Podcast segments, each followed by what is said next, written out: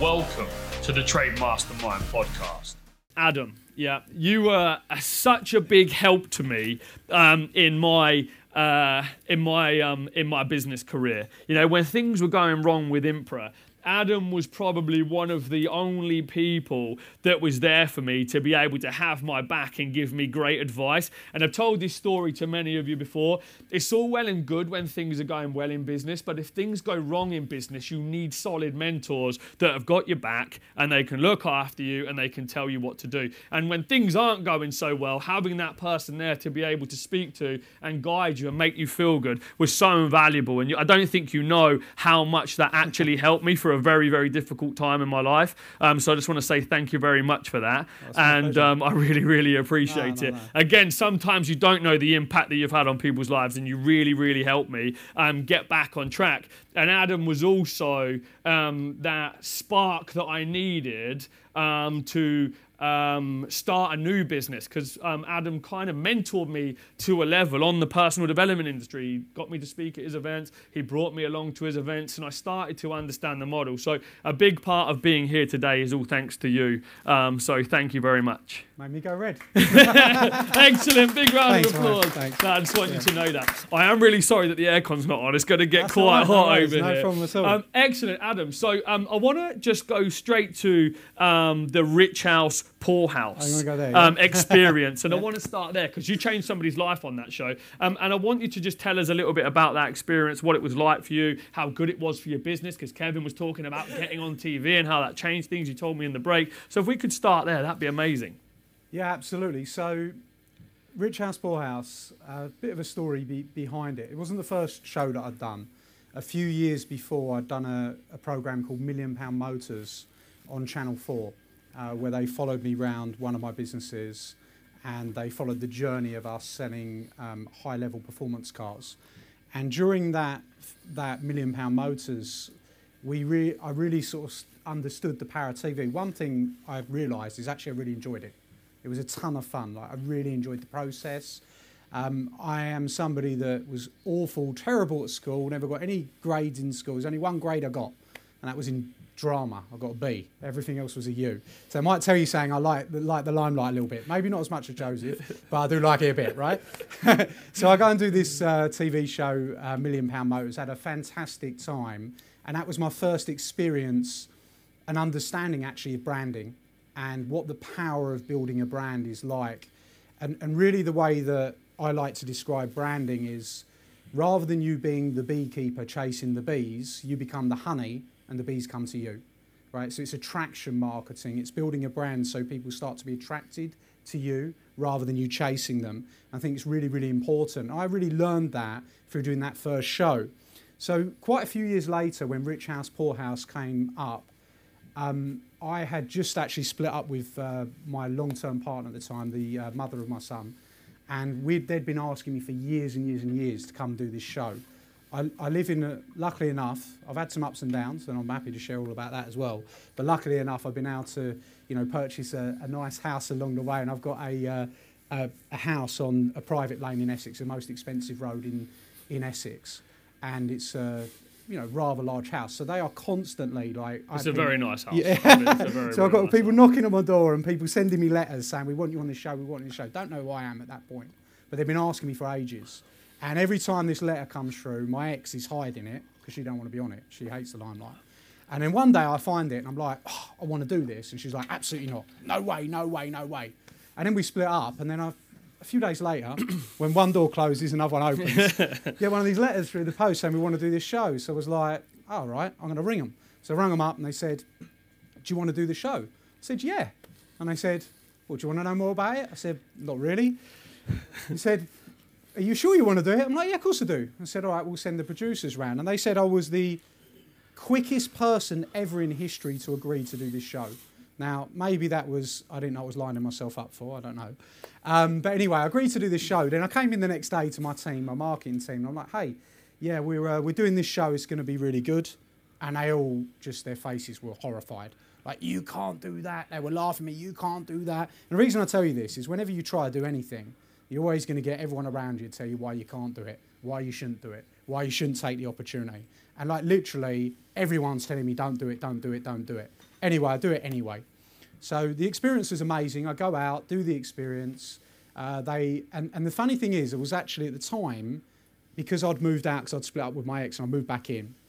I was living with a friend of mine, and his name was uh, Phil. Really, really, really great friend of mine. And I said, got no one to do it with because you need someone to go on this show with, right?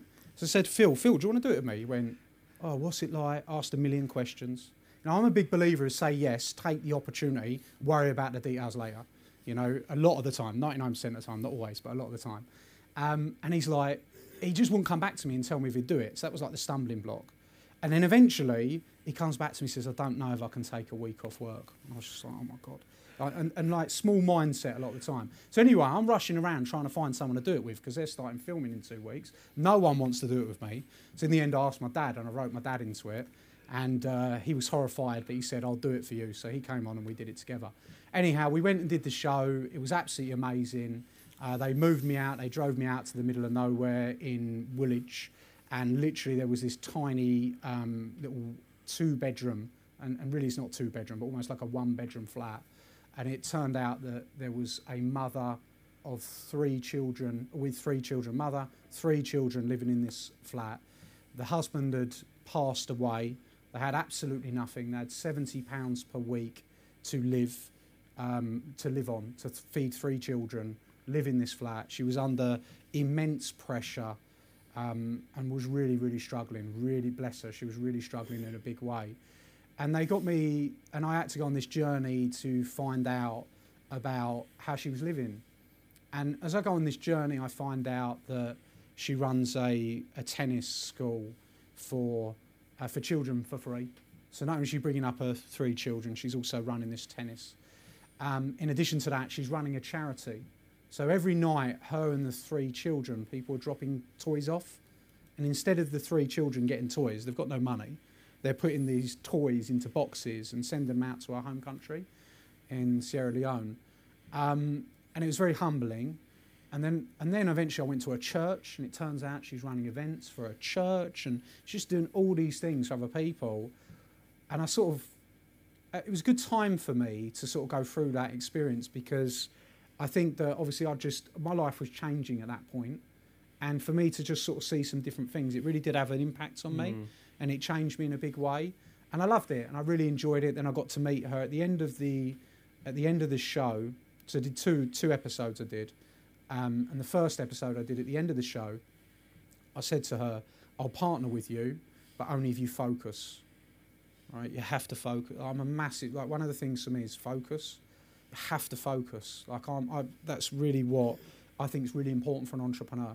If you're dealing with eight things, usually seven of them are bad and one's good, and the other seven are putting the one good one down, right? And she's got all these things going on in her life. So I got to focus, and I, I partnered with her, and we took a business. We took her from seventy pound a week within three months to um, having a business earn a thousand pound a week. So she went on to build a fifty-two thousand pound a year business, and then from there we took her to over hundred thousand pounds a year very quickly. And it's the uh, in the history of the show. Let's give him a round of applause for that. Absolutely amazing. Smash. In, in the history of the show, they've never ever done a episode and a success story in the same season. Usually they do it two, three years later. My episode was the only one that ever done it in the same season. So episode one and episode twelve. Episode one where I met her. Six months later, where she had her own kitchen, she's doing a hundred thousand a year in sales. Her life had changed and transformed. And and also, I'm not saying it's down completely to me. She was a very driven woman. Just the drive was going everywhere. It wasn't channeled, right? As soon as we got to channel and focus, she was absolutely, actually able to put her energy into something that could provide for her. And I needed to change that mindset to get to understand that, look, we, we all want to make a difference in people's lives. We want to give back, but we can't build on shaky ground. We've got to get you solid. We've got to look after you first before you can start looking after other people. And once we got her to understand that, then she was able to grow and, and do very well. So, Mm.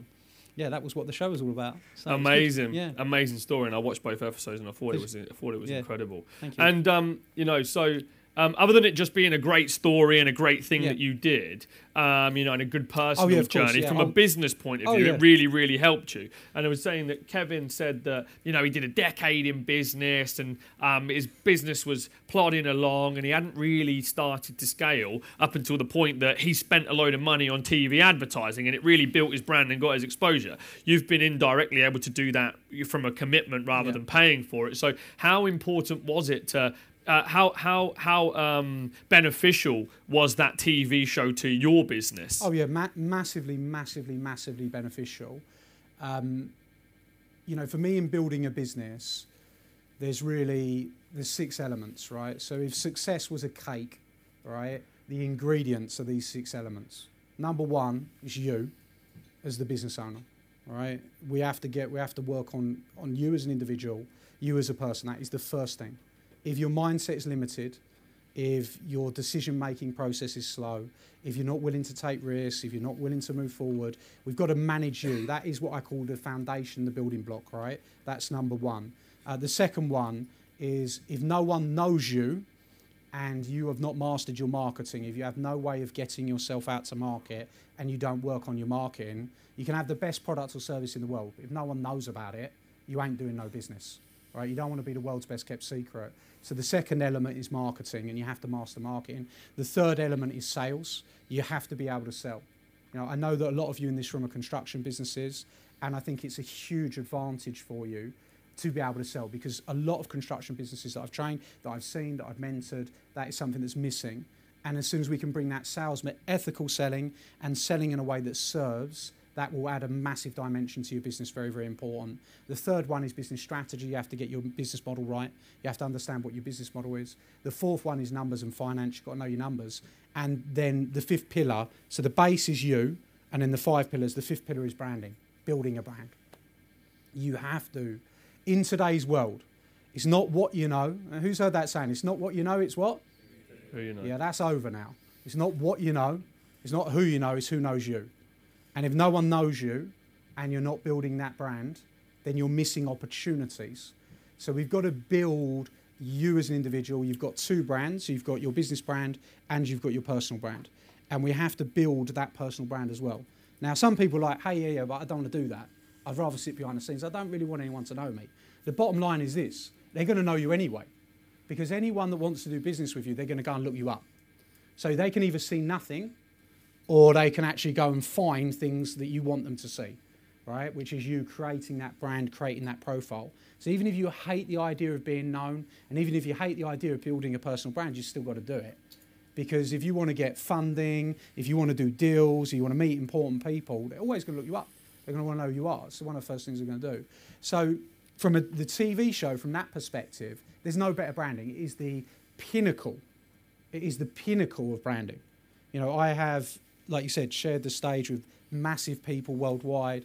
I have spoken on stages in South Africa to 5,000 people. I've done spoken in all over America. I've done tours in America. There is no branding like TV. There is no branding like TV. You know, if you want to run a, a TV ad and you want it national and you want it out there to everybody, you know, you're talking big money, right? Now, if you look at that, let's say you spend 100 grand in the development and the placing of that ad and everything else. Now, look at a reality TV show.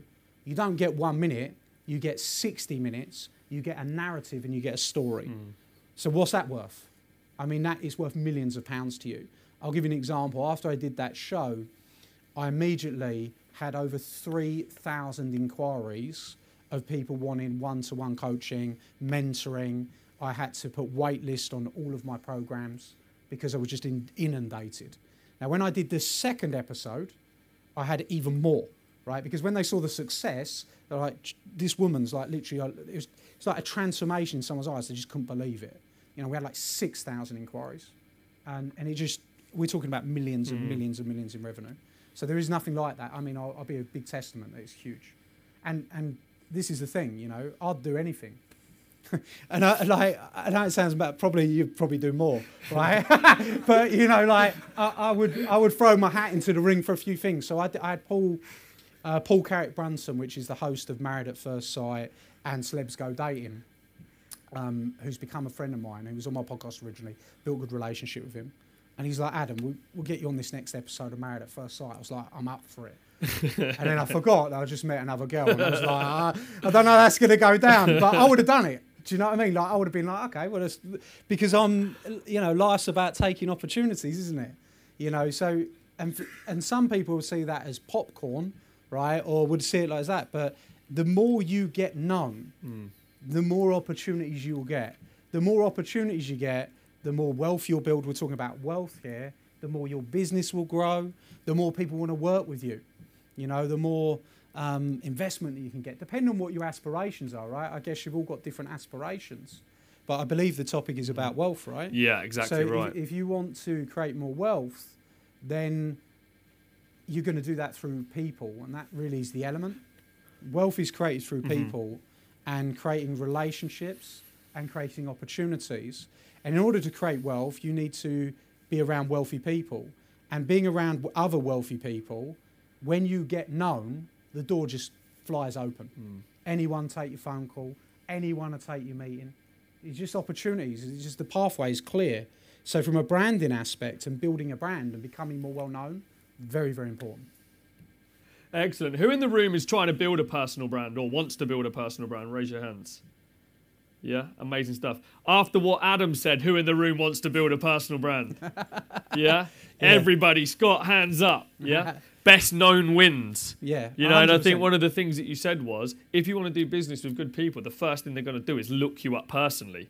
We're in a social media world. If they can't find you and what you are and who you're about, who's the person behind the business? How much more personal is business now than it once was? I think you can be your own personality, he says, sat here in a pink suit, um, and um, not shy away from that, uh, you know, unless you're extremely corporate and you're hiding behind Yeah. the scenes. But, you know, you can be that personality, and I think people buy into that personality a lot more. And um, be who you are. Yeah. You know, be be who you are. Like I am the same no matter where I am. I'll always be. Whether I'm sitting here, whether you see me out there, whether you see me on anything, I'm the same. Whether I'm doing a podcast, whatever, I am the same. And that's the best way to be. Just be yourself, because people just be attracted. And, and Joseph is who he is. Like I, will probably won't be wearing a pink suit, but it suits him perfectly, right? You know. And when I walked in this morning, I was laughing because I see him a mile before I even walked into. Before I walked into the, I see him from about a mile down the road. I knew he was over there. I could hear him. You know, like. But but that's the thing. That's who he is. And and and this is the thing. Like some people be worried about that, and they'd be worried about, do I want to be that well known? But you know what? Even if it gets people curious about you, mm. it's a conversation starter, a conversation opener. But when I say build a personal brand, I don't mean go and be go and be someone you're not. I mean take who you are and just put it out there. And and just trust that the right people will be attracted to it and the wrong people won't. And that's what you got the only thing you got to get comfortable with is that. You know, is you will never ever please everybody. Not everybody will like you. That will never ever happen. You know, it just can't happen um, because of the way society is. But if you just take who you are and you are comfortable and you put that out there in the right way, you will bring opportunities back to you, and the right people will come to you. You know, the right people will come. Amazing, fantastic, great advice. You know, branding is not something that we've talked about on the Millionaire Mastermind um, yet, but it's something that's so, so important. And um, one of the things that Adam said to me um, uh, a few moments ago when we had a chat in, in his room, and we're just talking about marketing. I was saying, look, I want to scale, I want to grow, and um, Adam was saying how much he spends on marketing. He has um, a, a business, our business model is similar to Adam's, and um, it made me realise that wow, I don't feel like I'm spending anywhere close to enough. Adam's spending five times the amount I'm currently spending, and I thought I was spending um, a, a good amount of money. So, um, getting attention um, is extremely important. You know, getting attention, and if you want to grow your business, people have got to know who you are. Um, you know, and I think marketing is something that everybody going in this room is really starting to explore and understand more. Um, so, um, is there a rule of thumb for you that you work on that's a percentage of spend against turnover? I know every business is different, but is there a guide that you could give that people should be laying out? Yeah. So when we're talking marketing, right? Yeah, So to marketing spend. okay. Yeah. So what we have to look at when it comes to your marketing is there's a few different things to understand, right? The first thing is you want to be doing what we call performance marketing. That's what you want to be looking for performance based marketing. So, performance marketing is all about client acquisition, acquiring customers, right? A lot of people, when they think marketing, they think brand awareness. Now, brand awareness is actually the lowest level. Someone can know who you are, don't mean they're going to do business with you, right? We want more than that. We want to go levels above that. And then you've got brand preference, they prefer to do business with you, etc., etc. So you want performance marketers, people that can go out and get clients for your business. Now, the cost aspect, and there is a scientific formulation which is called CAC scoring, which is something that I was taught by Sarah Willingham from Dragon's Den. She really showed me uh, an amazing way of scaling businesses based on the CAC score of a business, which would be too complex for me to iron out here and now. But what I will tell you is this we need to understand when you acquire a client, you need to understand how much that acquisition is going to be. So when you, whenever a client comes into your business, how much do you make? Then we need to understand how much do you make in 30 days, 90 days, how much you make in 12 months, how do you make in 24, how much you make in 36. Now, the reason people don't spend enough money on marketing is they don't understand timelining in marketing.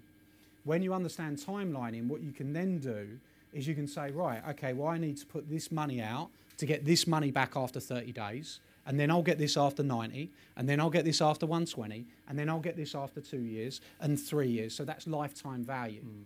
So I'll give you, I'm going to break this down in an easy way. So let's take something like a, a business like a beauty salon, right? So funnily enough, my, my, my, new, my new girlfriend has a beauty salon. And when I was helping her with her business, one of the things that she didn't understand is hey, look, if I go out to market, it costs me a hundred quid to get somebody to actually get a conversion in the salon to get them to have a facial or a massage, or it cost me a hundred quid to do it. I'm like, fantastic. Well, that's great. She's like, no, it's not. I spent a hundred, they paid a hundred. And that's where most people go wrong right? I said, yeah, but how long do you keep your clients for? Well, on average, 24 months. So, and how often do they purchase per year? Well, you know, at least every two months, if not every month, right? So, what you're telling me is you're spending £100 to make 2,400 if they come back every month for two years. So, if you can swap 100 for 2,400, then, my dear, you're on a winner, right? So, we have to understand the timelining, and that's how we, we scaled our business from like 90 grand to half a million like that just by understanding that one thing, right? So once you understand the timelining of a business, and, and it's very, very important. So once mm. you understand the client acquisition cost, the timeline, and the return on investment. Yeah. So that's how you scale the marketing, mm-hmm. right? So if you say we're spending 50 grand a month, if you want to spend 100,000 a month, there's only two things you need to know. Right? One, what's the cash flow of that 100 grand coming back? And two, what does that 100 grand per month create for you over the period of time? So then it gets into the into the numbers. I'm not losing you here, am I? Is that too, you're getting it? Raise your hand if you're getting it, so I'll make sure I'm all right. Yeah, good. Okay, cool. You know, because yeah. that's that's the way you look at it. Mm-hmm. And I think that most people when they think about marketing, is oh, I've got to do some social media posts, I've got to do a couple of videos. No, your job as a marketer is to get your message in front of the target audience. Who is the target market that you're trying to reach? And your job is to get your message in front of them and create a conversion. And what does that cost you? That's the question you want to be able to answer. Because once we know the answer to that question, we can scale beyond belief. Amazing, great advice. So, um, uh, for business owners in the room then that want to um, generate leads and they want to build brand, um, what would be um, uh, kind of the go to platform that you would say is working the best for your business now from a paid advertising point of view? So I think where should they be spending it, their money? Are we right mainly there? construction businesses in the room? Is it mainly is that where we're at? Majority, yeah. majority yeah. construction businesses. Okay, so I think that I'll give you a few like basic rules of what I would do. Right. So the first thing that I would do, number one, is you need to make sure that you're test, test, test, test, test, test, test, test. It's all about testing. What you're looking for is one route initially, one route to market. And what I mean by that is the reality is the medium doesn't matter. If you acquire your clients by direct mail, if you acquire your clients by buying databases, doesn't matter. If you acquire your clients by Facebook ads, YouTube ads, that none of that really matters. What matters is have you got a consistent way of acquiring clients? So the way that you what you do to start off is you have to test. And that means you spend small amounts of money in different areas to establish whether you're reaching your target market. So you might spend a thousand pound testing direct mail. You might spend a thousand pound billboard ads. You might spend a thousand pound Facebook ads. You might spend a thousand pounds YouTube ads. And then you, you see what data, what return was produced off the thousand pounds in the different areas. Then you're going to get a feel for what, what is the, where is the message actually getting out to the target market. After you've tested and you've started to understand whether what's going to work, your next step is to then increase spend and make sure that that works at scale. So then you'd take the £1,000 that you spent on Facebook ads, you'd turn it into 2,000 and you'd contrast the result. And then you would measure, I spent 2,000, I got two clients, and from the two clients, we made 8,000. Now you've got a four to one return. Does that make sense to everybody? So what do you do? You spend 8,000 and then you get a bigger return. And then you keep scaling in that way whilst measuring. And that's the, really the way to do it. But what you're looking for, what a lot of people do when it comes to their marketing is they get really confused and they go, oh, I've got to be on YouTube, I've got to be on Facebook, I've now got to be on TikTok, I've got to be here, I've got to be there. And all of a sudden they move into this position like overwhelmed. It's like, oh, I've got so much to do. Anyone ever felt like that? Yeah? right. So you don't actually need to, do, you've got to look at marketing in simplistic form of how do I, so for, this is the basics. Who's your client? You've got to know that. Who is the person you're trying to reach? It's not about spraying a message out. You know, it's like giving, if, if you're, the way that you market your business is to give a chimpanzee a machine gun and a chimpanzee comes in and goes bang, bang, bang, bang, bang, bang, bang, bang, bang. You're not hitting anyone, right? It's just spraying a message out. You might hit one person by accident. You need to be more snipered than that. Who is the client? Then you've got to build a message that resonates with that client. The way you build a message that resonates with the client is you say, hey, what pain are the, these people in? So this is the client I want. So I don't know, let's take an example. Let's say you want to sell extensions, right? So I want to sell extensions. I want people that got planning for extensions and they want to build these extensions. That's my target market, okay? So what pain are they in? What's the pain around it? Well, they're probably worried right now about how they're going to, uh, might be worried about all the mess that it's going to create. They might be worried about how long it's going to take. They might be worried about how much disruption they're going to have. They might be worried there's going to be all this mess everywhere, etc., etc., etc. So establishing their pain. What's the gain? Then you establish their gain. The gain is, well, their home's going to be beautiful now. They're going to be in a space that's bigger. They're going to be in a place where they walk in and it feels like home. So now we've got the pains, we've got the gains, and we know who we want. So we go out to that person with a pain gain message and we, we get the inquiry. And that's how you resonate with them. So, who's the market? What's the magnetic message? And which medium do you take the magnetic message to the client in? That's how you do it. And that will work for any business. And I've done it thousands of times for all different businesses. That process. Brilliant. Thank you very much. Nice to see so many notes being taken. So, very, very educational and informative, my man. So, um, really good stuff. Okay, cool. So, um, when you start making money in your business, um, and you want to create wealth. This is called the Millionaire Mastermind because we want to become multi-millionaires, billionaires, trillionaires. um, where do we start putting that money? Can I ask a question first? Go can for I ask, it. Can I ask a question yours? Because I think this would be really, really interesting. How many in the room are here because you want to be a millionaire? Maybe you are, or you want. That's the kind of aspiration. You want to be a millionaire. Raise your hand. So that's it. Fabulous. I, and I've got a really interesting question. How many of you want to actually be a billionaire? Raise your hands. Okay, wow. So you've got a very, very ambitious group. I actually love that because a lot of the time in a per- personal development room, people won't even put their hand up for that. Like genuinely, they haven't got the bottle. Well, that shows you created a good atmosphere, in terms of a trusting atmosphere, because you want to have that comfort to say, yeah, I want that, mm. and that's the that's step number one, right? Because you've got to know it in your head before it happens, yeah. So I'll let you finish the question. but I, just, I was really intrigued. I wanted to understand you a little bit more, right? Yeah. So, um, so uh, what was the question? So um, you start making some money, right? And you want to build wealth. Um, one of the one of the things that um, really started to strike me probably I don't know 24 months, 12 months ago, 24 months ago, um, was about opportunity vehicles and understanding the opportunity vehicle that you're in. Understanding a business um, in a certain sector, in a certain market, can only take you so far. You know, you know my story with Impra, Yeah. and I tried to dominate the world with one strategy, one business model, and um, you know that was the first business I ever built, national business eight figure business, but I tried to take it probably too big, I would say. Um, so knowing that, um, and, and after running this business and building this business to a multi million pound business and seeing the returns and the profit and the way that it operates, how it's, it's, it's not easier, but it's better than the other business. Like, how do you know when, in your eyes, to continue to take the money that you've got and reinvest it into the same business? Or when do you realize that that business has served its time in terms of growth and profitability, and it's either time to exit or it's time to start using that money to fund a bigger opportunity vehicle so you can get to the next level? Because all the will in the world, there aren't many multi millionaire hairdressers, right? So there's only, you're only going to go so far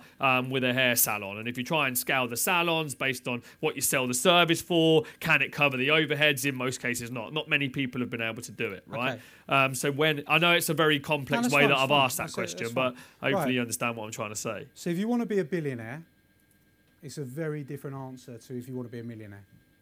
Very, very different answer because uh, because there are. I had, a- I had John Caudwell on my podcast last week. He's one of only 56 British-born billionaires, right? And that's mass market. He's the guy who built Phones 4u, yeah, right? Phones 4u. So got into the phone industry at the time, went out, scaled that, right? And that was he got into the right market at the right time with a product that we every single one of you in this room owns, right? And every single one of you carries, and an incredibly mass market appeal. So if you want to be a billionaire, the opportunity vehicle mm-hmm. is pretty much everything because you ain't going to become a billionaire doing paper clips. You know, you ain't going to be uh, become a billionaire doing paper mache puppets, right? The vehicle matters, but actually becoming a millionaire is actually a lot more simple than that. It's much, much, much more simple. Or you know, and then there's millionaire. So do, are we talking here millionaire, as in million in revenue business? Are we talking paper millionaire in assets? Or are we talking million pound in the bank? Right? Let's say million pound in the bank. Okay, so million pound in the bank. Um, so million pound in the bank through business or through wealth creation? well, once you start, well, how once you start making money in your business, let's say you're making a hundred thousand a year, Yeah. and you've come to realise that business is making you a hundred grand a year, and there's no point scaling it any further; it won't scale. So I'm getting a hundred grand a year. So what do I do now? Where do I take that money? Okay. Where do I put that money? So I would say, look, I'll, I'll, I- I'll, I'll, shall I give you a bit of background of how I, I think it's the easiest way for me Go to do is to give you yeah. a bit of background, right? So when I was, if I got, if I take you back to when I was a young lad and I was 16 years old, I used to write everything down. I used to write my notes down, and what ha- what happened to me is where the ambition had been created. And I'm a big bel- believer in being self self aware, right? So where the ambition had been created for me to be a millionaire was that my in the 90s my dad lost everything and we used to have nice houses, nice cars, we had everything, right? In the 90s he lost it all, lost everything. And we went from being a reasonably well-off family um, to my mum and me and my two brothers living in a transport cafe um, literally in a transport cafe. So we were in the back. My mum used to get up at 5 a.m. in the morning, serve lorry drivers breakfasts, get us to school, pick us up from school, do absolutely everything, right? So for me, I'd had a lot and then I'd had nothing, right? And then I also still had friends that I used to go to school with that had a lot. So I had this kind of drive created in me from a very young age that I wanted to make money, right? And that was my mentality. So what actually happened is at that age, when I was about 16, I started to get big dreams. I wanted to start to do more. And I remember writing down, I want to be a millionaire on a piece of paper. And I remember my older brother and one of his friends, Alex, finding this piece of paper and ridiculing me for this ambition. Now, the first thing there is you can either listen to my big brother, Alex, and uh, Mark and Alex, and you can let that affect you and you can not go and achieve anything. You can take that as fuel. And I decided to take that as a fuel. So when I went out, I started doing more, I started, started going faster, and I started really knuckling down and working hard. By the time I was 19, I was working at Ford and I was earning £75,000 a year at 19 selling cars. That's how I started. And I remember telling two people I really respected, one sat next to me, a guy called Terry, the other one sat next to me called Brad. I said to both of them, Well, I'm going to be a millionaire one day. And I remember them both laughing at me in hysterics, like literally. And I thought, like, because other people just don't think like you think. So the first thing I want to kind of make you aware is how you think if you put your hand up to that question is probably different to a lot of other people think. And I remember that. And but this is what happened is I left Ford at 21 because I was like, I ain't going to be a millionaire, millionaire here, earning 75 grand a year. So then I went over, I worked for AMS so I worked for Alan Sugar's company, Nice. leasing private jets, made even less money. Then I moved and I went to BMW and I started making 100 grand a year by the time I was 21, 22. Um, I got to about 120,000 pound a year working at BMW, and I made a decision: I ain't going to be a millionaire working here. I wanted to be a millionaire by the age of 30. So I left that uh, that business at 24, and I started my own business. When I started my own business, I had absolutely no clue about anything. I was cocky. I thought I knew everything. I had no idea what I was letting myself in for. I knew nothing about strategy. I knew nothing about marketing. I knew nothing about branding. I was like literally green as they come. And the first three, four years in that business, I didn't have any mentors, I didn't have any coaches, and I got whooped, right? Business taught me a few hard lessons, right, along the way. But eventually, after working it out, getting the right mentors, getting the right coaching, I started to make some breakthroughs. And I took that business, first time I did a million, then I got it to 2.9, then I got it to 4.3, then I got it to 6.8 million, then I got it to 13 million, then I got it to 20, uh, 24.8 million, I got it to 33.9 million. So by the time I was 29 years old, I had became a millionaire, net millionaire, net in the bank million, million pound. Um, by the time I was about 27, I was a paper millionaire. By the time I was about 29, I was a net millionaire. And that was, first of all, so the reason I'm telling you this story is first of all, it was the commitment I'm going to do this. That, that's like the first thing you've got to do. You've got to, you got to say, I want it so bad that no one's going to take it off me. No one's going to take it off me. And you have that passion. And I see that in you, Joseph, a lot. You know, Joseph has that. You know, he's just got like, you ain't talking about nothing, right? You know, you're obsessed. And I think you've got that obsession, that sacrifice. And I had that and I worked and I worked and I worked and I worked. And eventually I got it. Now, the reality wa- was that I did that in a finance business and a car business. And it wouldn't matter if it's a construction business. It actually wouldn't matter if it was a software business. I think, you know, you said mm-hmm. check it, check a trade. Yeah. It, it wouldn't matter because it's about you. And if you want to build a business yourself and it's in construction, my next door neighbour, um, who is worth 200 million pounds, that I actually bought my house off, he sold me, he parcelled off four and a half acres of his land and sold it to me, right? And this guy's very, very wealthy. He's in construction. You know, I know many, many, many successful people in construction. The difference is so the vehicle to getting you to become a millionaire in construction, so construction and property, which are both aligned, I think is a great vehicle. So I, I, d- I wouldn't necessarily mm. say to anybody they need to change. The thing that needs to change is you, what you're actually doing, your activities. You know, so for example, if you're going out and you're on the tools, or you're going out and you're fixing things up and you're going out and doing it, your first risk you've got to take is saying doing that no more. And you need to take that step back and you need to put people in place and you need to get it done.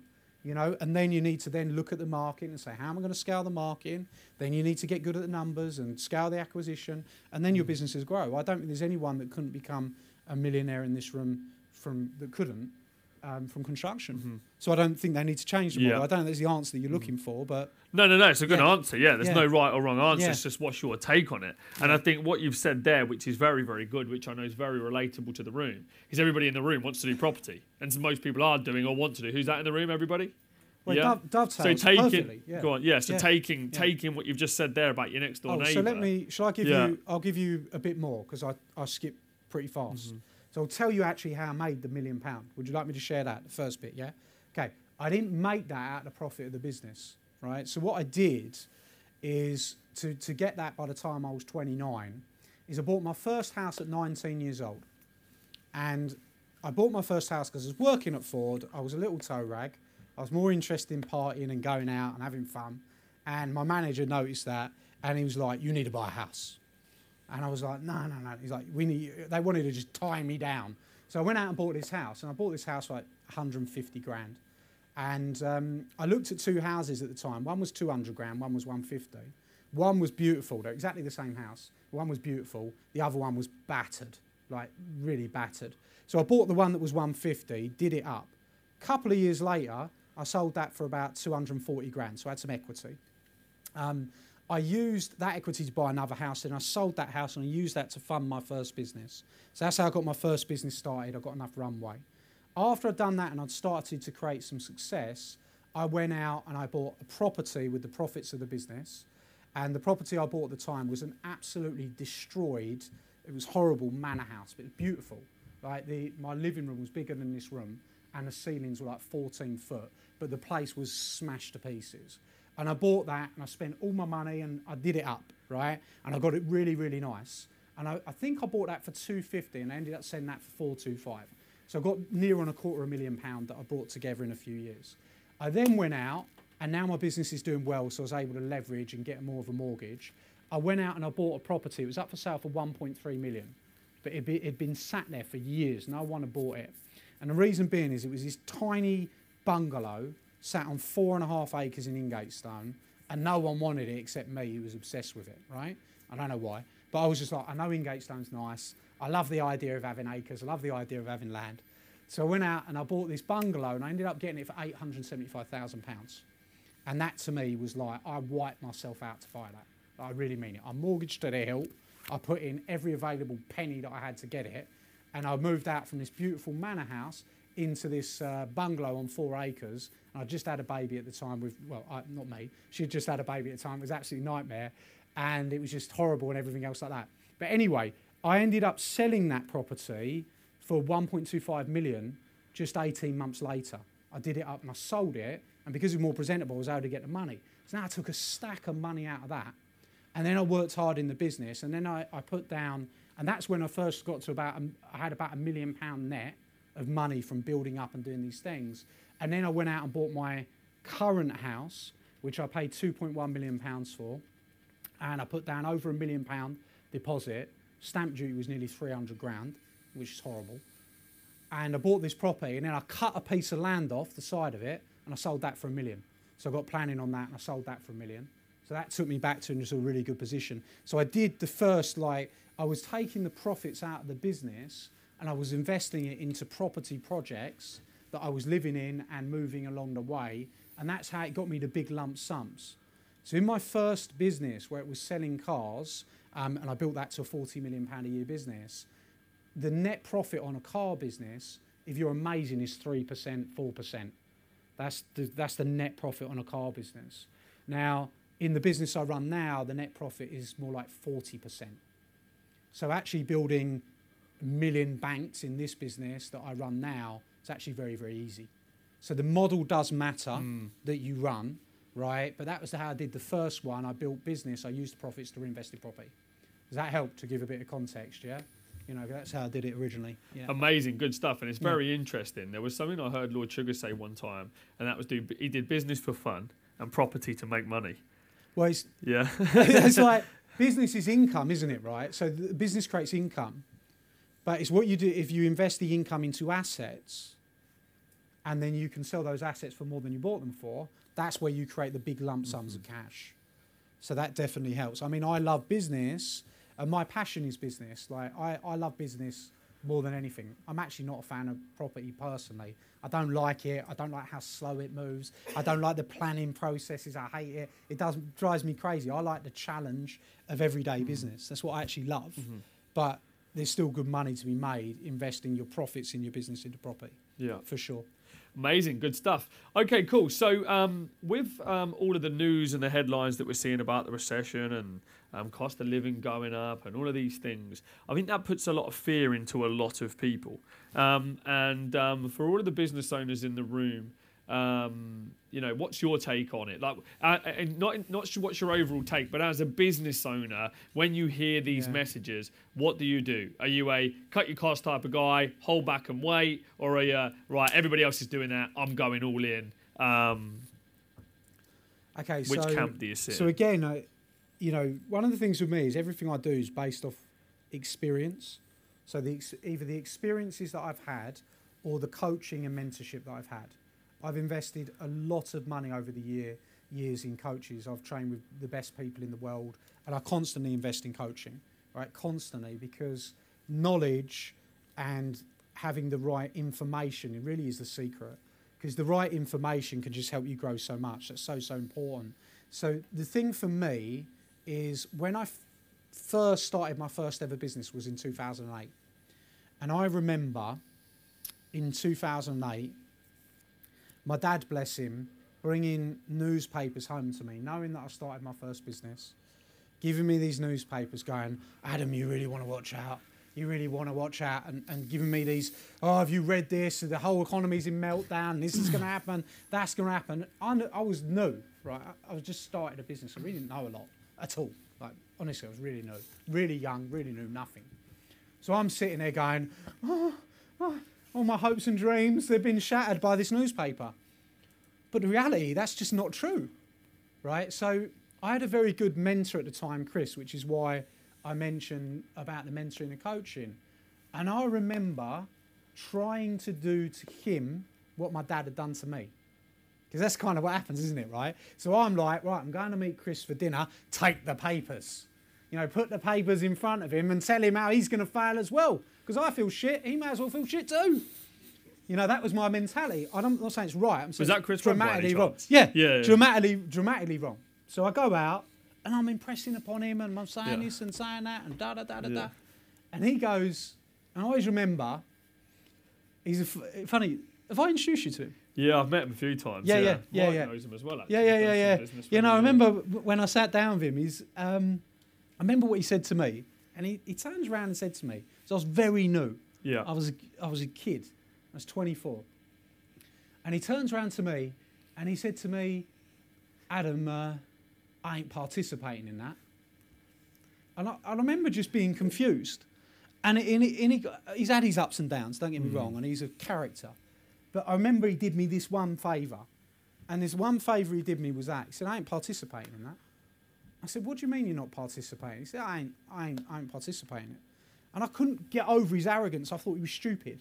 So I started trying to convince him why he was participating in it and why he didn't have a choice. And I was trying to impress it upon him. And he went, No, no, no, it's not how it works. I said, Right, well, how does it work? So well, the way it works is this. It says, Is your business in recession? I said, Well, I don't know. He said, Well, over the last two quarters, six months, has your business gone backwards? I said, No, we're going forwards. He said, Well, you're not participating in it either then. Like, literally, it was that simple. And I was like, Oh, I guess not. And you know what? That one conversation just got me to see it differently. And in that moment, I just didn't worry about it. Then every time someone tried to say something to me about that, I was like, I don't care about that. My business is growing. And I, and I developed that mindset where it just didn't affect me. It, it genuinely, I breezed through that entire recession. Obviously, I was new and I was small. Now, if you're in this room and you've got a 10, 20 million pound business and you've got massive overheads and you've got massive mortgages and massive things, you may well have a problem. Right? There's no lie. Because if, if you've got a, an operational model that relies on large amounts of sales and there's a dramatic economy change, then you could suffer, right? But as a business owner that's operating as a small speedboat rather than as a yacht, you know, a yacht, the thing we're on, right? In order for this to turn, it's going to take time, right? It's change, it takes time to pivot. But as a speedboat, you can change approaches quickly and you can move, right? So if you're in that business range where maybe you're, I don't know, under two million pound in revenue, you ain't got nothing to worry about. You just got to go out there and make it happen. And and the bottom line is this. I'm, I- I'm such a big believer in this, is that your business grows in direct proportion to the amount of conversations you're having. So if you want to grow your business, it's actually very, very simple. How many people are you speaking to? You know, and I think that I learnt that in the car industry, in that if I was having a bad month, some people would suffer it, like some of the other salespeople would suffer it. I wouldn't. I would just speak to another 50 people because I know one of them's going to want it. And that's all I used to do. And, and I, when you take that approach into business, it's just how many people you're speaking to. Because you're only a meeting away, a deal away, a conversation away, a drive away from going and getting your next deal. But the, the question is, are you doing the drive? Are you doing the meeting? Are you going on the call? Are you putting that effort in? So, so my overall philosophy for this is, is for many of you in this room, it is an incredibly exciting time because there will be bigger businesses that can't fulfill their promises. There will be bigger businesses that go out of business. There will be opportunities for you. Now, be careful. Be careful about who you do business with. You know, make sure that you are not entirely dependent on one supplier. I think that's very, very important because if you are subcontracting for some massive building company and they're gone, and you're gone too, right? So you've got to diversify. You've got to. Uh, one thing I learned very early as well is understand what your spots are, your single points of failure. What are your single points of failure? Right? So, what could happen now that ends you? And if you understand that, and you actually understand what those things are, and you put things in place to make sure they can't affect you, and you bulletproof your business in that way, then you'll be absolutely fine. And I think it will actually be massive opportunities for you in this period of time. You know, I, I'm so I, I, don't know if that's the answer you no, would, would look for, but that's very, how that's how good. I think about it, right? And I think that's how successful. Another thing I'll just say is, you you've got to be successful in your mind before you ever actually will be successful. You've got to be a millionaire in your head before you're going to be a millionaire. You've got to be. You've got to you've got to say to yourself, it's whatever you whatever you can think in your head is what you can hold in your hand. But you have got to believe, and you've got to believe that you can make it happen. And you've got to be there first. I think that's really, really important. And, and the reason I sort of said to you, this is where I was when I was 16, and this was where I was when I was 19, I was saying those things. Because in my head, I was going to be a millionaire. There was nothing. The only thing that could have stopped me would, would be health. You know, if I got run over by a bus, I probably it wouldn't have happened, right? You know, but other than that, I was getting there. And I think if you can cultivate that attitude and that mentality, then I have no doubt that you'll get there too. You. Absolutely phenomenal, Adam. Thank you so much. Um, and that's the point that we're going to end on with No that worries. section. So that was absolutely amazing. Pleasure. So thank you very much. No and would you be okay to do some questions now? Yeah, of course. Um, whatever yeah, that'd be. Yeah. fantastic. Yeah, go for it. Okay, guys. So, who's got a question for Adam? Raise your hands. Go for it, Mick. What is your actual main line of business? And I'd like to thank you for it. You're very inspirational. It made me think a lot. Just uh, speaking for the time you have. Thank you. Thank you. So what I do now, so the business that I run currently is I have a, a business called Big Business Events, and that uh, runs business events for businesses. I have uh, similar to what um, Josie's doing here. I have a mastermind with over 200 people in my mastermind that I run. I train business owners, coach and mentor business owners. So that is my main everyday business. And what I do do from that business is find businesses to invest in. I have other businesses that I'm invested in that I work in in a, in a range of different areas such as software, voice analytics, um, recruitment, tech, all different types of things that I'm now invested in. Yeah, so that's what I do Where did you day to day. From, that, from selling cars to doing that to this? Yeah, yeah. How did you do that? How, How did I do that transition? Yeah, it's a good question. So, what happened with um, the vehicle and the model was, like Joseph was talking about models. I actually got to a point in my life when I was running that business. I was I was running a car business. I was 30, 31 years old at the time. I was doing 40 million pound a year in sales, and about a year prior to that, I'd been invited to start speaking. So one of the ways that I grew the business from like literally start up to a 40 million pound business was through social media. We had the largest following in the world in the automotive industry, bigger than any of the uh, any of it. We had bigger than Rolls Royce, bigger than BMW, bigger than anyone. I had the largest following in the entire world, and because of that, I get I kept getting asked come and speak on stage. And in addition to that, what I've been doing is I've been doing a lot of innovative things. So where where people ran car dealerships in a normal way, I would do some pretty madcap things. So for example, at Christmas, I would clear out my showrooms. I'd put ice rinks in the showroom. I'd get reindeers there. I did Santa's grotto. I gave away presents to 5,000 children. I had like loads of PR, loads of branding. I was being written up about. I had media everywhere, and I keep getting asked to speak.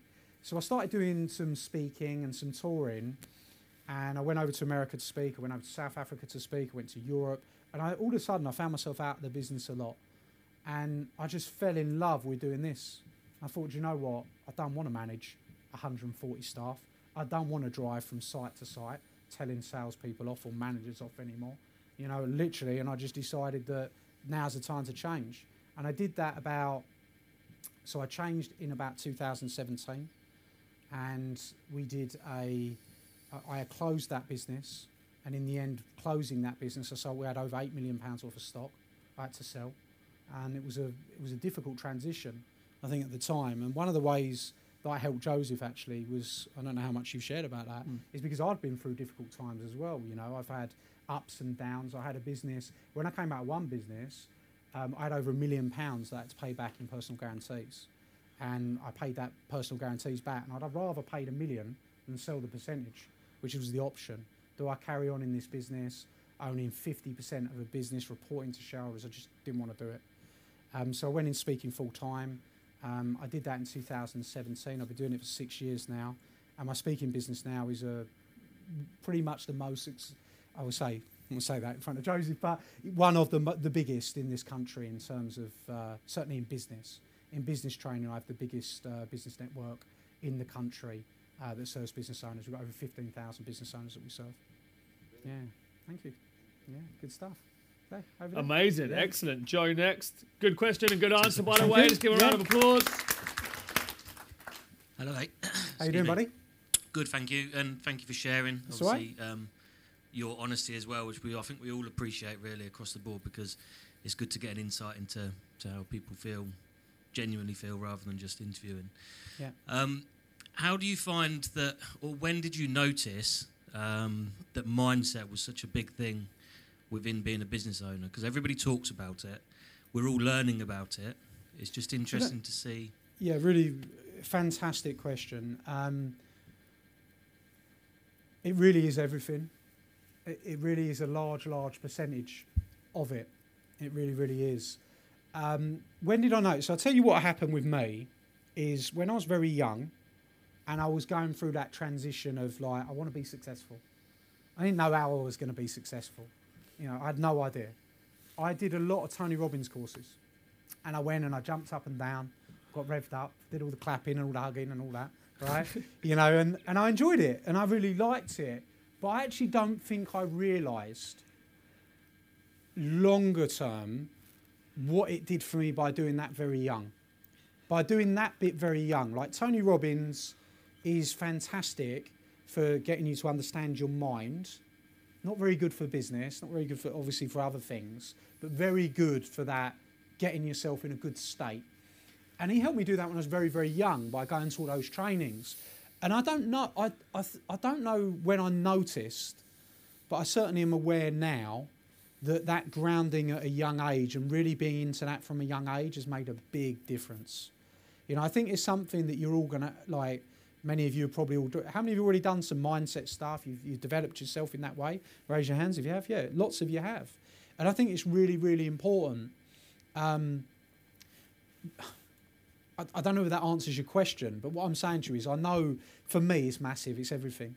You know. Yeah, I think um, like for me, the last year, um, I've learned more within my mindset within business than Yeah. I had done in the previous six years of business, basically.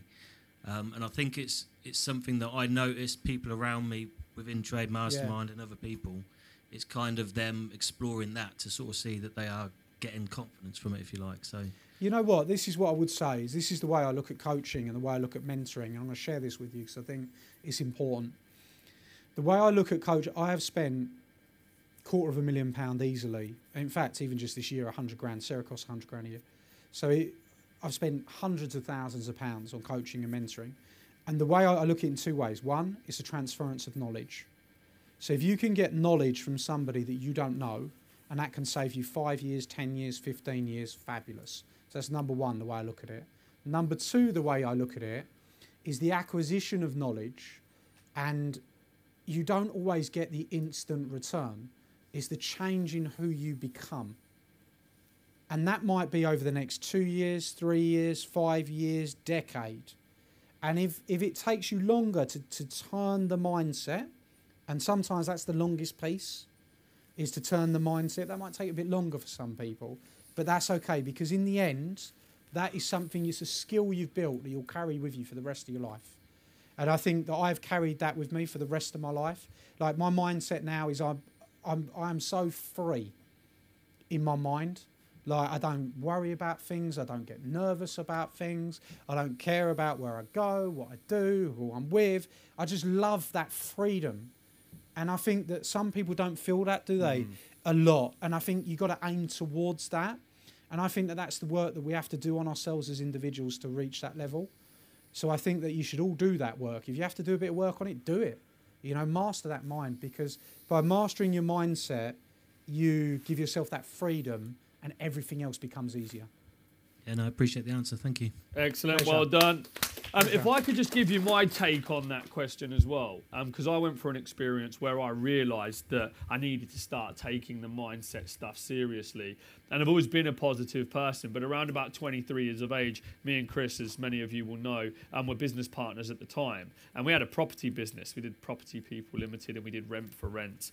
And um, every time I'd go see him, I'd be like, Chris, I've just bought this M3 convertible BMW, and you know, I've had it, I've been seeing it for like three years, and all these things keep happening that keep coming to fruition, and you know, I, I keep seeing it, I keep visioning it, and they're just happening. And he goes, that sounds like the law of attraction. And Chris isn't really into the law of attraction. I, I really, really am. And he knew what it was, and I didn't.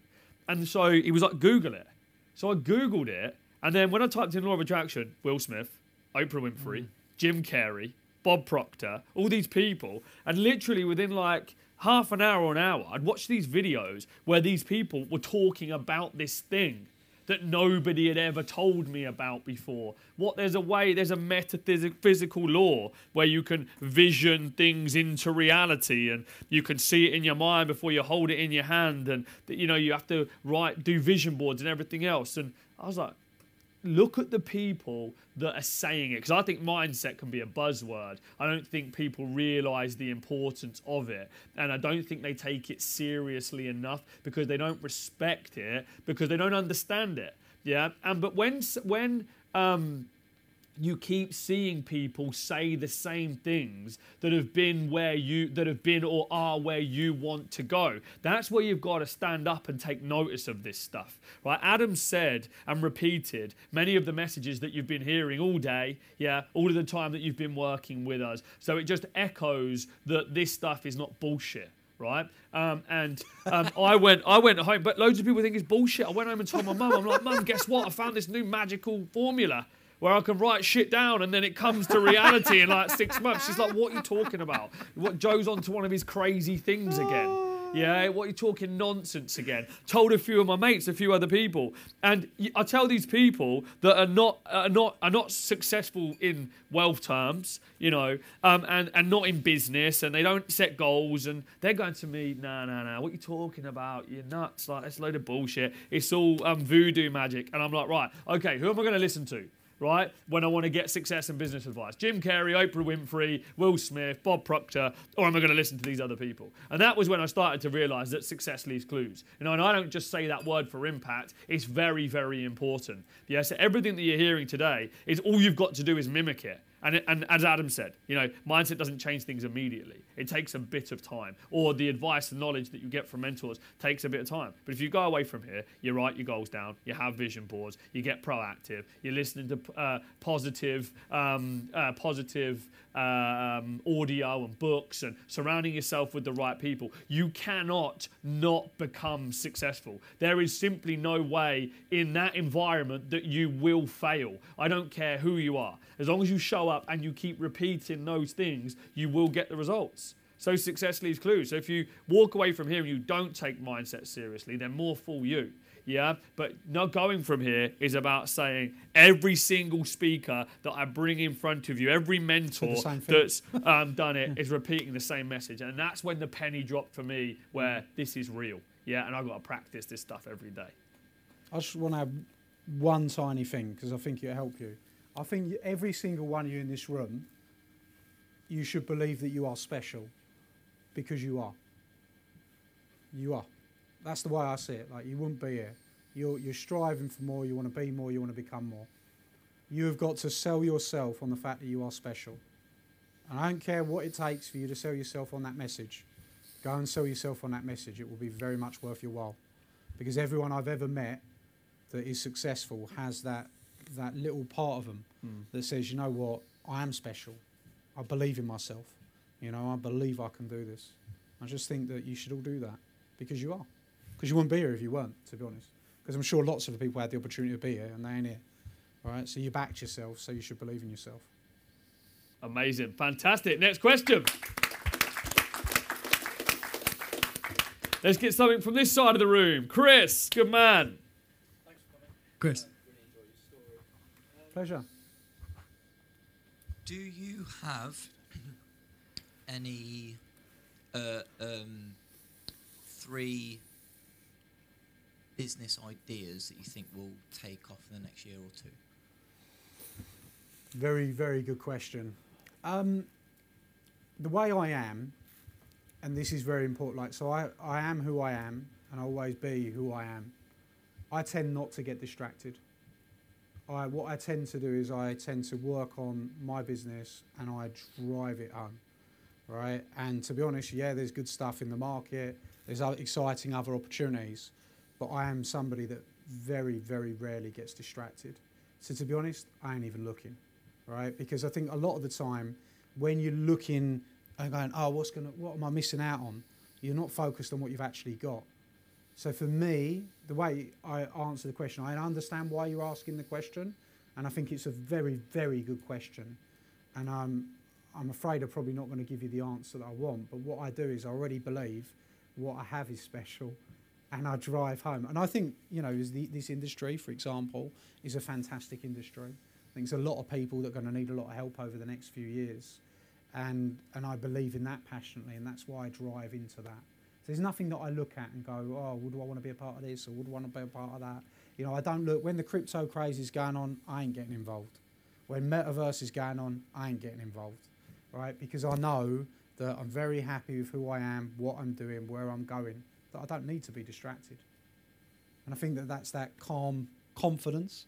It's probably not the answer you want, but it's the answer that I'd give you. And, and the clue in that is that, you know, focus. I, I think that a lot of people, and I've trained a lot, a lot, a lot, a lot of people, and when they've got multiple things going on, very rarely do they have multiple good things going on.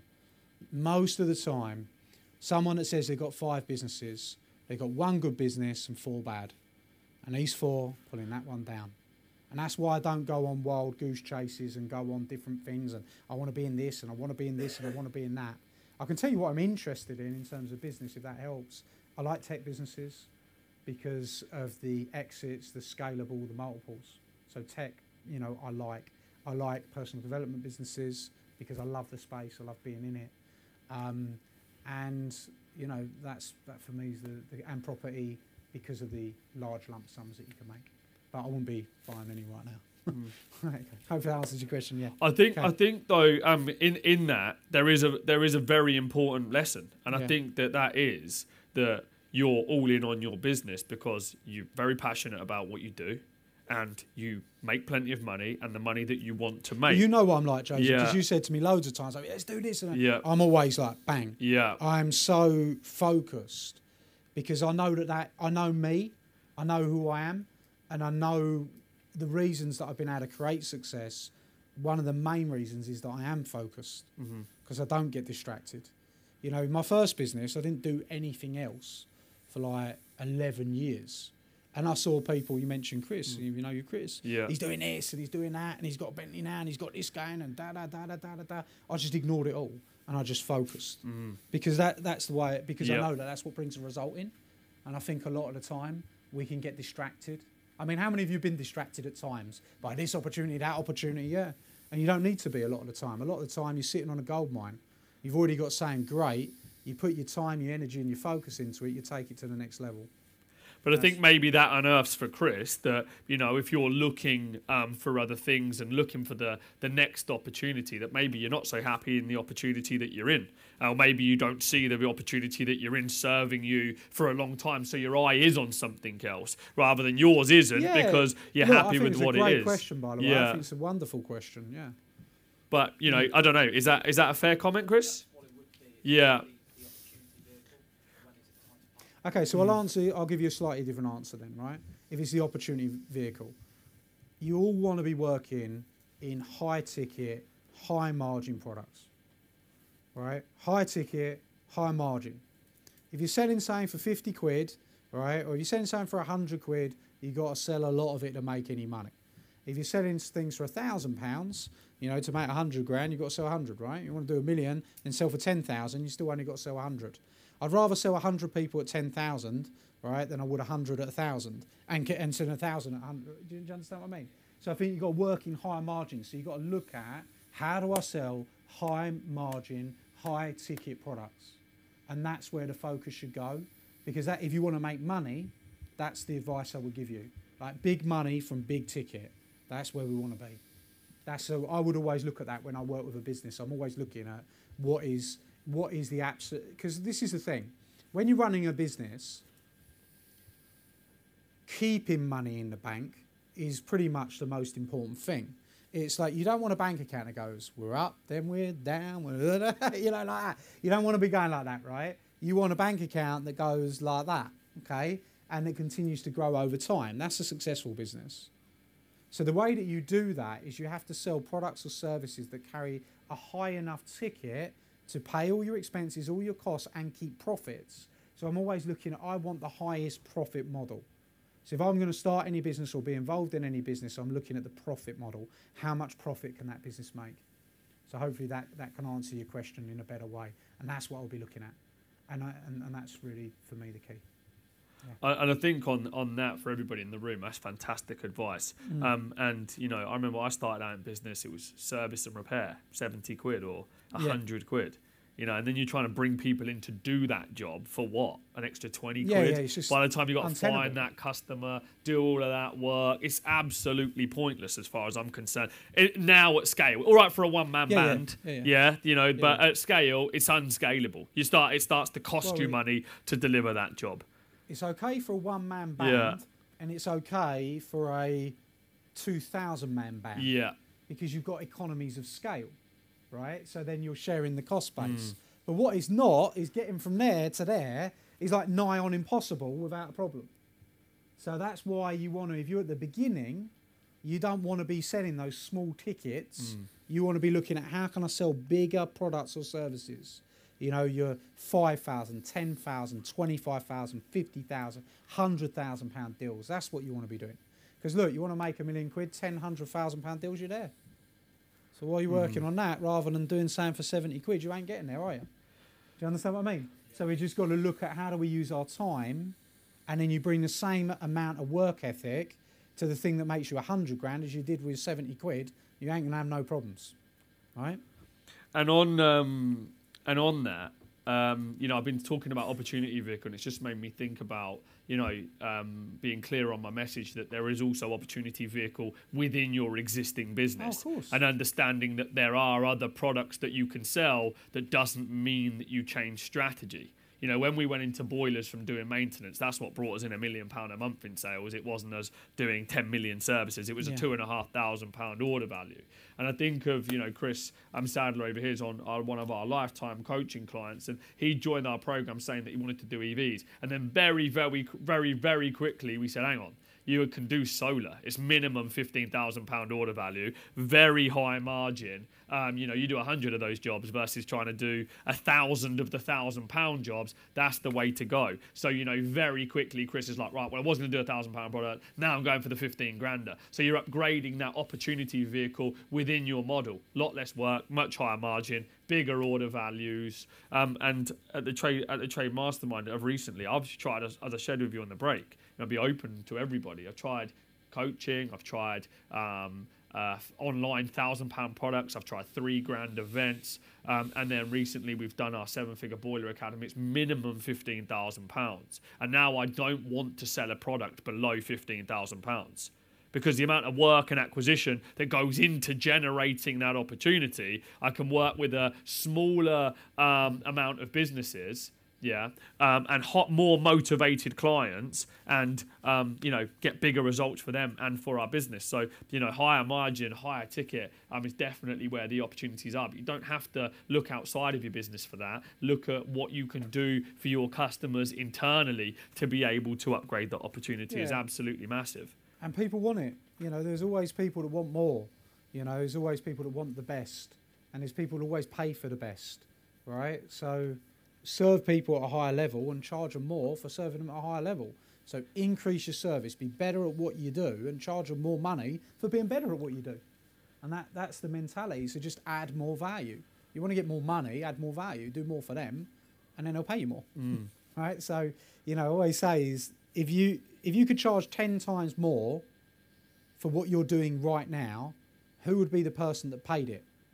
That's your client, and you know the person that would pay ten times more. How could you make it worth their while where they would say to you, "Thank you so much," and they'd love you for it? I mean, that's definitely who your client. That's the person you need to be talking to. Yeah, hundred percent. Yeah. And just thinking about your business, Neil. You know, you're doing fantastically well. And there, Neil runs a bathroom and kitchen business, and it's got a showroom and everything else. You know, there are Yeah. bathrooms that you can do if you're Yeah. in the plumbing and heating world. Because I remember when I did them in the early days, two or three grand, right? Then there are bathrooms that Neil's doing, minimum twelve thousand. Yeah, perfect. Minimum twelve thousand Yeah, order exactly. value, higher margin. You know, he's gone away from that small ticket customer base. Aaron, you're doing the same. You know, high end, big ticket, great margin. You're moving away from the people that want to pay you two or three grand for a bathroom, and then you're hunting down those people that are going to pay fifteen thousand. The question you got to ask yourself: Does it cost you any more money to acquire a fifteen thousand pound client than it does a three thousand pound client? Well, if you're using the algorithms of Google and Facebook, the answer really is no yeah but it's where you're pitching your business so you know if you can triple down on what you're selling it for and increase your margin that's got to be the way to sounds go like you're on the right track, 100%. Whoever you, the names you were calling, that's perfect. And now you've got to do is spend more money on marketing so you can bring more of those people in. So instead of selling 10 of these a week, or however many you do, 10 a month, we'll sell 10 a week. Job um, um, I just want to touch on because increasing your marketing just reminds me of Neil's story because he's increasing his marketing right now and he's just opened up loads more channels. He's just hired his second salesperson. His business has grown exponentially since working with us. Um, and, but you're from a big direct sales background. Yeah, selling cars, building big sales teams, um, huge numbers. And one one of the big things um, that I see many businesses, and you touched on this earlier in the beginning, that they don't have in place is a sales force. You know, they're relying on themselves to do the sales, and if they're distracted for whatever reason, then the sales stop, and that's never a good place to be in business. So. Um, do, do you recommend that every single business has a number one priority focus on multiplying who it is that brings in the revenue? You know, having that sales force to grow because a lot with eighty percent of the businesses in construction, as you said, a lot of businesses don't have sales forces. It's been one of the biggest things that we've taught: driving sales, hire salespeople. That's how you scale. So would you say that you know another way to bring in revenue, without pointing out the obvious, is to go out there and get a sales team? Absolutely, but it depends on where you're at in the room, mm-hmm. right? So the first thing that I would do is if you're on the tools, is I'll come off the tools, and I'll get selling, all right? That's what I would do first, and then once you can sell, then I'd start training your sales team, and I would start building your sales team. And if you can't sell, then you invest everything you need to invest to learn that skill, because it'll be worth every single penny, all right? So you train yourself, you get good at selling, and once you've got good at selling, then you build a team and you manage that team and then you keep growing that team. That's the key. All right. So, but what I would maybe the first move, because I don't, obviously, I haven't had the uh, chance to speak to everybody individual. I don't know where you're all at on an individual level. Um, but if anyone's still working and they're still doing building work and stuff like that, that's the first thing you've got to stop. You know, and, and that means that the probably one of the first roles that you're going to have is being out in front of the customer more, the client more, and building those relationships. And and if you've got to do that, I don't know if you've made that transition or not. But if you haven't made that transition, that's the first transition. The transition after that is then to build a sales team that can go and speak to the customer and the client so you can come to the top of the business and start to look at the bird's eye view. Make sense, everyone? Yeah. Yeah. yeah. Fantastic. Excellent. Cool. We got a little bit distracted there. Next question. How you? But that was brilliant, by the way. Distracted in a positive way. Go for it. Um, you touched on before about having sort of different directions and sort of not being able to concentrate on one and the four Yeah. businesses dragging down the one good business. If you if you see an opportunity that was outside your original business remit that you thought was a bigger opportunity than what you're currently working in, it was completely off the other end of the scale. You know, would you consider running them both at the same time, or three at the same time, or would you focus on the one that you think would be the bigger ticket? So what I do, and obviously it took me a long time to learn this, so I love your question. Um, but what I do now is, I did. I was telling Joseph earlier that I had a I had a guy come and sit in front of me, very intelligent guy, very very smart guy. One of my clients in my Gold Circle program, really great guy. Got everything together, very very smart. Um, had his budget together, his accounts together, his plan together, his supplier together, had everything right? He's got absolutely everything. He's desperate for me to partner with him. I looked at this, I'm like, I would never be able to bring the time to partner with this guy. Just wouldn't be able to do it, right? Because I just wouldn't have the time to be able to go and build his business with him. Because if I did that, I'd have to sacrifice my business almost. Because I know who I am, and I think you've got to know who you are. I know who I am. I'm very, very focused.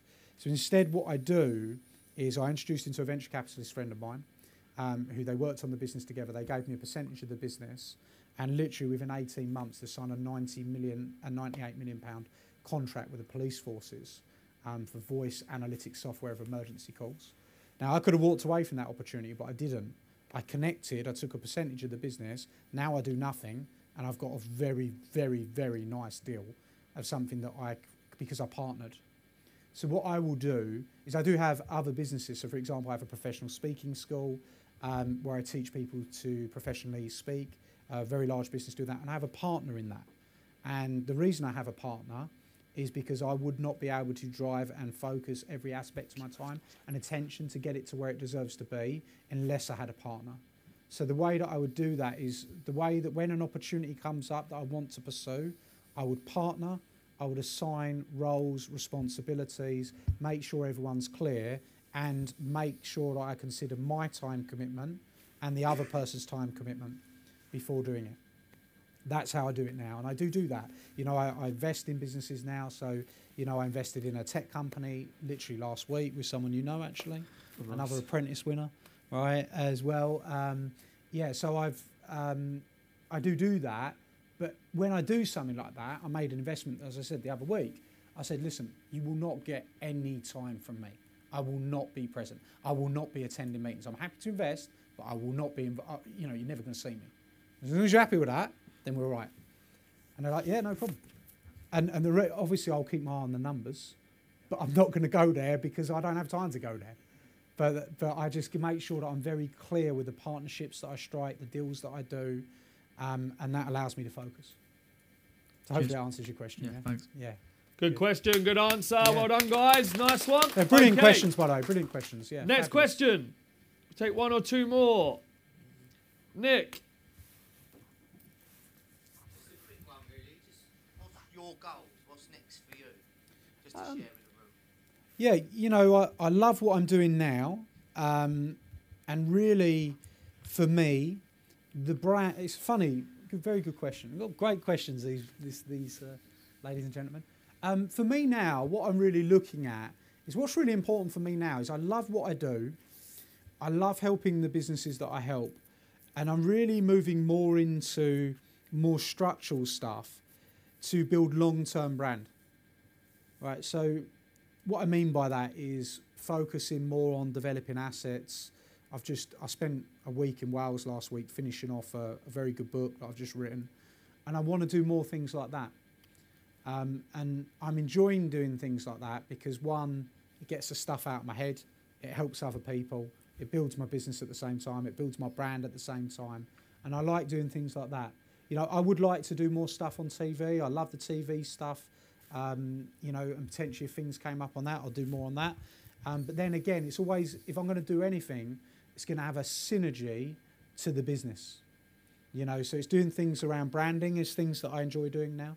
So really, I spend all my time. So there's a couple of things. If you're a new business, spend 70 time, 70% of your time building relationships, right? So I, I like spending time building relationships, branding, and marketing. I hate operations. I hate managing people. I'm a terrible manager. That's not really one of my strengths. I'll be, I'll be fair. Good leader, but not a great manager. Yeah. Good. Excellent. Good question. Good hmm. answer. Right, let's get one more. Who's gonna take the Who's gonna take the limelight? Mungo, go for it, champ. Thank you for coming today. Pleasure, pleasure. I've enjoyed it. You gotta be quicker next time, Jordan.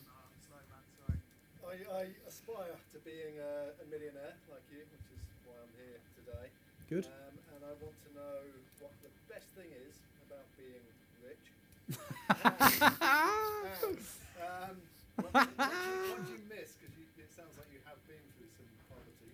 Is there anything you miss about being poor? Anything I miss? For example, No. when you, when you, I'll answer the first bit. Now, look, at the end of the day, do you know, like, uh, how?